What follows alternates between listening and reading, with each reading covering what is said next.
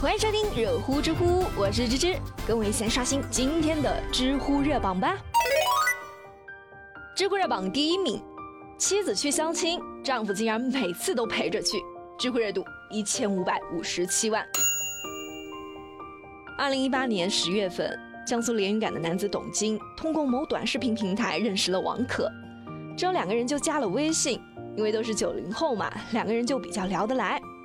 半年后，他们就约好了要见上一面。可是这一次见面，王可把自己的哥哥王军也带上了，说是哥哥对他见网友不放心，就跟着来了。就这样，两个人确定了恋爱关系。王可也承诺，只要是董金对他好，一年后就跟他结婚。想着反正以后也是自己的老婆嘛，所以交往期间呢，董金对王可可以说是有求必应啊。不管是要生活费还是买衣服、买手机，他都是直接给王可发红包。而且金额也是越来越大。可是今年七月份，当董晶提出要带他回去见见父母，商量结婚的事情时，王可却把他给拉黑了。这个时候，王可的哥哥王军找到了董晶，说是要帮他们俩说和。可谁知他却趁董晶不注意的时候，偷偷把他的微信注销了，手机绑定的银行卡也解绑了。董晶一想不对劲啊，于是就报了警。结果真相真的是令人大跌眼镜啊！原来王可的真名叫做杨娇娇，而哥哥王军竟然是杨娇娇的老公，而且两个人还有一个九岁的孩子。夫妻俩是因为长期没有工作，没有经济来源，于是就想到了这个办法。这两年来，杨娇娇以各种理由从董金那骗取了十多万，而这些钱都被他们一家三口作为日常的开销给花掉了。现在这两夫妻也因为涉嫌诈骗被警方刑事拘留了。这真的就搞不懂了。这两夫妻他们有手有脚的，干嘛不自己踏踏实实赚钱，过点安心日子，而要干这种坑蒙拐骗的事情呢？说白了就一个字懒。而更加奇葩的是，作为一个男人，为了钱竟然可以忍受自己的老婆和别的男人相亲。看来在他们眼里啊，感情也不过是用来交换金钱的一颗棋子而已。现在，其实最担心的还是那个九岁的孩子。只能说，摊上这样的父母啊，也是他的不幸了。知乎热榜第二名，云南九岁男孩辍学为父追凶十七年，这种行为值得提倡吗？知乎热度九百八十三万。二十年前的一个中午，九岁的向明前和邻居张某明的孩子一起在池塘边玩水的时候，就发生了争吵。之后，小孩的吵闹升级成了大人的争执。在争执中，向明谦的父亲被张家的大儿子张某奇砍了十八刀。最终被送到医院后不治身亡。当天晚上报案后，警察并没有出现在案发的现场。第二天一大早，向明前又跟着家里人去到了派出所报案。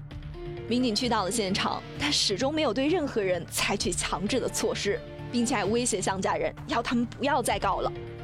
之后，向明前才知道，杀人凶手张某奇早就已经逃跑了。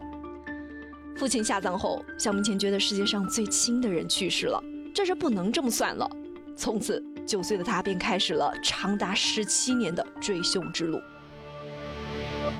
这些年，他辗转于云南昆明、福建晋江、福建南安等地，一边打工一边寻找凶手，吃过多少苦那自然是不用说了。直到三年前，向明前在福建南安的一个工厂发现了张某奇。原来，张某奇的大嫂一直在这个工厂上班。张某奇杀人后呢，就过来投奔大嫂。他在这还改了名字，结了婚，生了孩子。为了尽快的抓到张某奇，向明杰当天就把他获得的张某奇的照片传给了老家镇雄警方。